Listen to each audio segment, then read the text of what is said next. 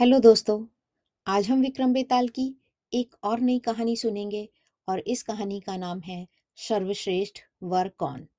तो चलिए कहानी शुरू करते हैं। उज्जैन शहर में एक राजा का राज्य था, जिसका नाम देव था और उसकी पत्नी का नाम पद्मा था और उनकी एक बहुत ही सुंदर सी बेटी थी, जिसका नाम रूपमती था। रूपमती ने अपने पिता से पूरे राज्य में घूमने की इच्छा प्रकट करी। राजा ने उसकी बात मान ली और उसे पूरे राज्य में घूमने जाने की आज्ञा दे दी। तो राजकुमारी अपने साथ अपनी कुछ सहेलियों को और मंत्रियों को साथ ले गई और उसने अपने पिता से आज्ञा मांगी कि वह प्रजा में कुछ उपहार भी देना चाहती है।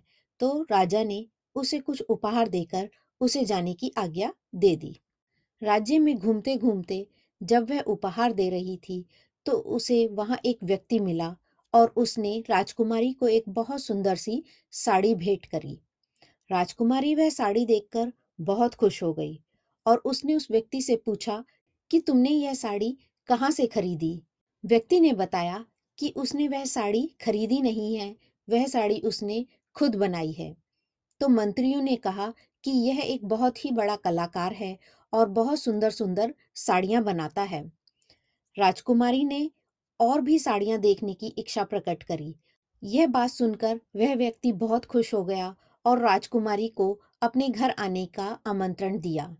राजकुमारी उसके घर गई और वहाँ उसकी कलाकारी देखकर बहुत खुश हो गई। राजकुमारी ने कहा कि मेरा मन कर रहा है कि मैं यहीं रुक जाऊँ और तुमसे यह कलाकारी सीखूं, परंतु मुझे आगे की यात्रा के लिए जाना है। इतना कहने के बाद राजकुमारी अपनी यात्रा पूरी करने के लिए निकल पड़ी। राजकुमारी थोड़ी दूर आगे गई तो उसे एक और व्यक्ति मिला और उसने राजकुमारी से कहा कि इससे आगे आप मत जाइए क्योंकि पेड़ के नीचे एक शेर है। राजकुमारी ने चौंक कर पूछा कि आपको कैसे पता कि आगे कोई शेर बैठा हुआ है? उस व्यक्ति ने राजकुमारी से कहा मुझे मेरे पक्षी दोस्तों ने बताया है कि आगे कोई शेर बैठा हुआ है। राजकुमारी फिर चौकी। उसने कहा, क्या तुम पक्षियों से बातें करना जानते हो? तो उस व्यक्ति ने जवाब दिया कि उसे पक्षियों और जानवरों की भाषा आती है। राजकुमारी यह सुनकर काफ़ी खुश हो गई कि चिड़ियों और जानवरों की भाषा सीखने में कितना मज़ा आएगा। तो उसने उस व्यक्ति को कहा कि, क्या आप महल आकर मुझे यह भाषा सिखा सकते हैं? तो उस व्यक्ति ने कहा, नहीं, मुझे जंगल में रहना बहुत पसंद है और मैं इन पक्षियों और जानवरों के बिना नहीं रह सकता। तो मैं राजमहल में आकर आपके साथ नहीं रह सकता, पर मैं आपको यह भाषा यहीं पर सिखा सकता हूँ। राजकुमारी ने कहा, कि मुझे आगे की यात्रा करनी है, लेकिन कभी मौका मिला तो मैं आपसे यह ज़रूर सीखूँगी। यात्रा लंबी थी यात्रा करते करते राजकुमारी की तबीयत खराब हो गई। राजकुमारी की तबीयत ठीक करने के लिए एक वैद्य को बुलाया गया।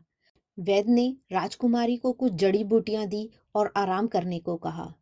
जब राजकुमारी थोड़ा ठीक हुई तो उसे पता चला कि राजकुमारी घंटों बेहोश थी और काफ़ी दिनों बाद ठीक हुई है। तो उसने उस वैद्य का धन्यवाद किया।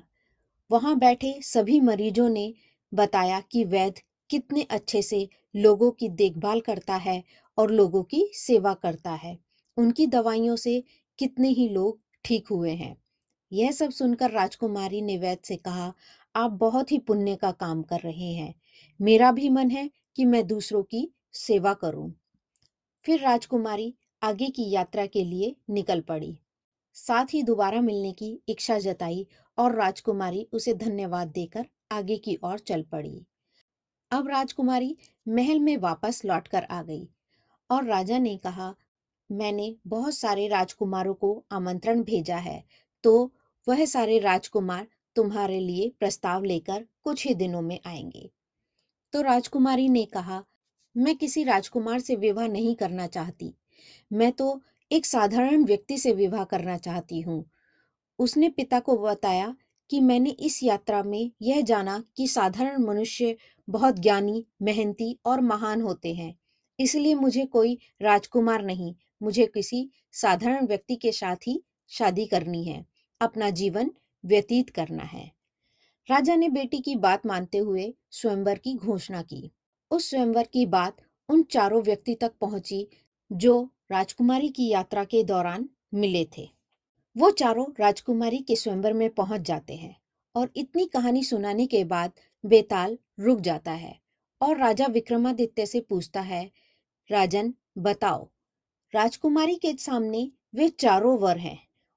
एक कपड़े बनाने वाला कलाकार, एक भाषा का ज्ञानी, एक वैद और एक वीर।